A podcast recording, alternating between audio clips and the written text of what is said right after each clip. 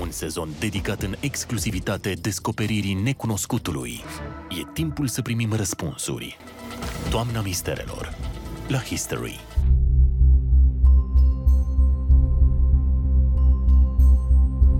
Toamna aceasta, misterele se dezleagă la History și după cum bine știți, avem un maraton special de programe intitulat Toamna Misterelor, care explorează unele dintre cele mai intrigante mistere ale omenirii în fiecare marți și miercuri de la ora 21. Așa cum știți deja, avem și un ciclu de interviuri cu invitați de renume, care răspund la întrebările lansate de emisiuni precum extraterestri antici, inexplicabil sau blestemul insulei Oak. Până acum, în cadrul podcastului nostru, i-am avut invitați pe ufologul Dan de Farcaș, președintele ASFAN România și scriitorul de știință Alexandru Mironov. În acest episod introducem un nou oaspete care ne va povesti pe larg despre o altă latură pe care o abordăm, de această dată extraterestrii între sefe și realitate. Numele său este Constantin Pavel, este jurnalist de presă scrisă și televiziune, director al editurii PavCon, cea mai bună editură DSF din România la RomCon în anul 2020. Desigur, un pasionat al misterelor și al uh, subiectului extraterestrilor. El ne-a spus de altfel care este legătura sa cu extraterestri și cum văd scriitorii români acest subiect. Legătura mea cu science fiction-ul și mai ales cu acest domeniu al misterilor și al uh, inexplicabilului e foarte veche. De pe vremea copilăriei, când uh, citeam uh, în uh, almanahurile care apăreau în acea vreme, în revista Magazin și în presa și cărțile care apăreau legate de, de, de acest subiect, inclusiv cartea lui Eric von Daniken, care efectiv a fost un bestseller, cred, în toată lumea în acel moment, când a apărut în România. Țin minte că mi-a recomandat-o un prieten și am citit-o pe nerăsuflate și am rămas uluit de ideile acelui, acelui om și cumva am început de atunci să, să tot sap, să caut să văd dacă într-adevăr Eric von Daniken avea dreptate în amintit în viitor. Și ce credeți, avea dreptate sau nu? Pe de o parte da, și sunt argumente viabile pe care le aduce. În anumite situații însă nu.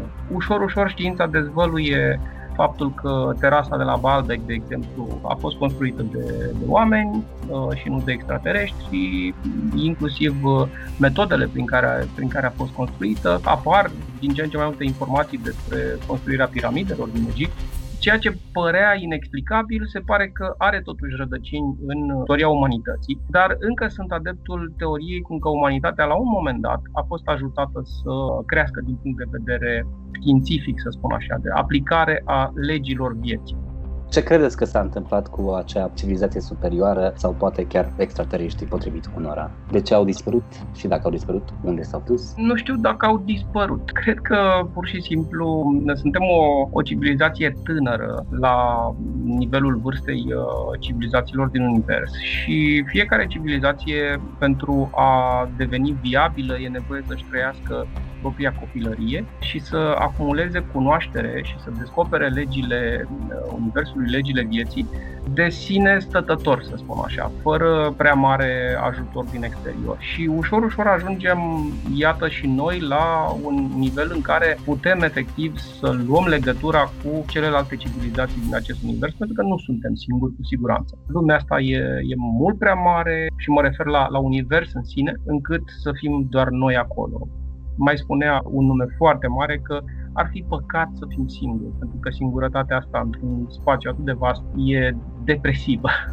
Sunteți editorul unei uh, edituri care produce și editează science fiction românesc. Um, are și ea probabil o viziune a ceea ce sunt extraterestri. De fapt, aveți și noastră o carte numită Extraterestrul. Cum vede SF-ul extraterestri? Cu, cu drag. Mă, mă voi uh, limita eu la a puncta un singur lucru din, uh, din acest punct de vedere. Ideea că există extraterestri reprezintă de fapt un izvor nesecat pentru scriitorii de science fiction, fiindcă îi ajută foarte tare să uh, brodeze o creștere a personalității umane pe această idee și ne ajută cumva pentru că nu știm cum uh, arată extraterestrii și dacă ne închipuim ne ajută să vedem de fapt toate celelalte fațete ale noastre. Cumva extraterestrii sunt văzuți uh, ca fiind uh, cu precădere ființe rele care vin să ne cucerească, vin să, nu știu, să ne mănânce creierul, uh, vin să introducă, uite, 5G la nivel mondial și să producă tot felul de deviații de la, de la ființa uh, umană naturală. Trecând uh, dincolo de, de glumă, scriitorii SF reușesc foarte mulți dintre ei, inclusiv scriitorii de science fiction români, să uh, creeze opere memorabile, punând uh, în balanță o idee de cum ar arăta extraterestrii în paralel cu ființa umană. Pot să-i amintesc pe Aurel Cărășel, care are o serie de romane extrem de interesante privind cucerirea lunii și a spațiului apropiat Pământului. Tot Aurel Cărășel mai are o serie care se ocupă de istoria aristotelică a viitorului până în anul 25.600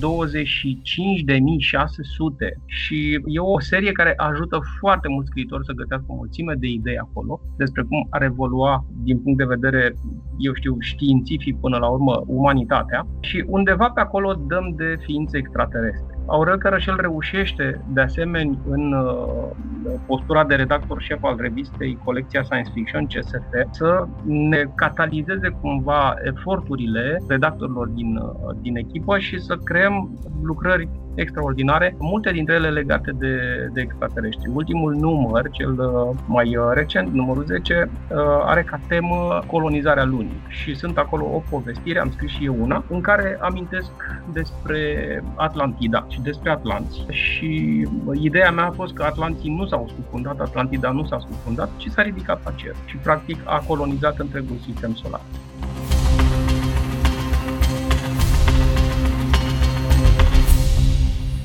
sezon dedicat în exclusivitate descoperirii necunoscutului. E timpul să primim răspunsuri. Toamna Misterelor la History.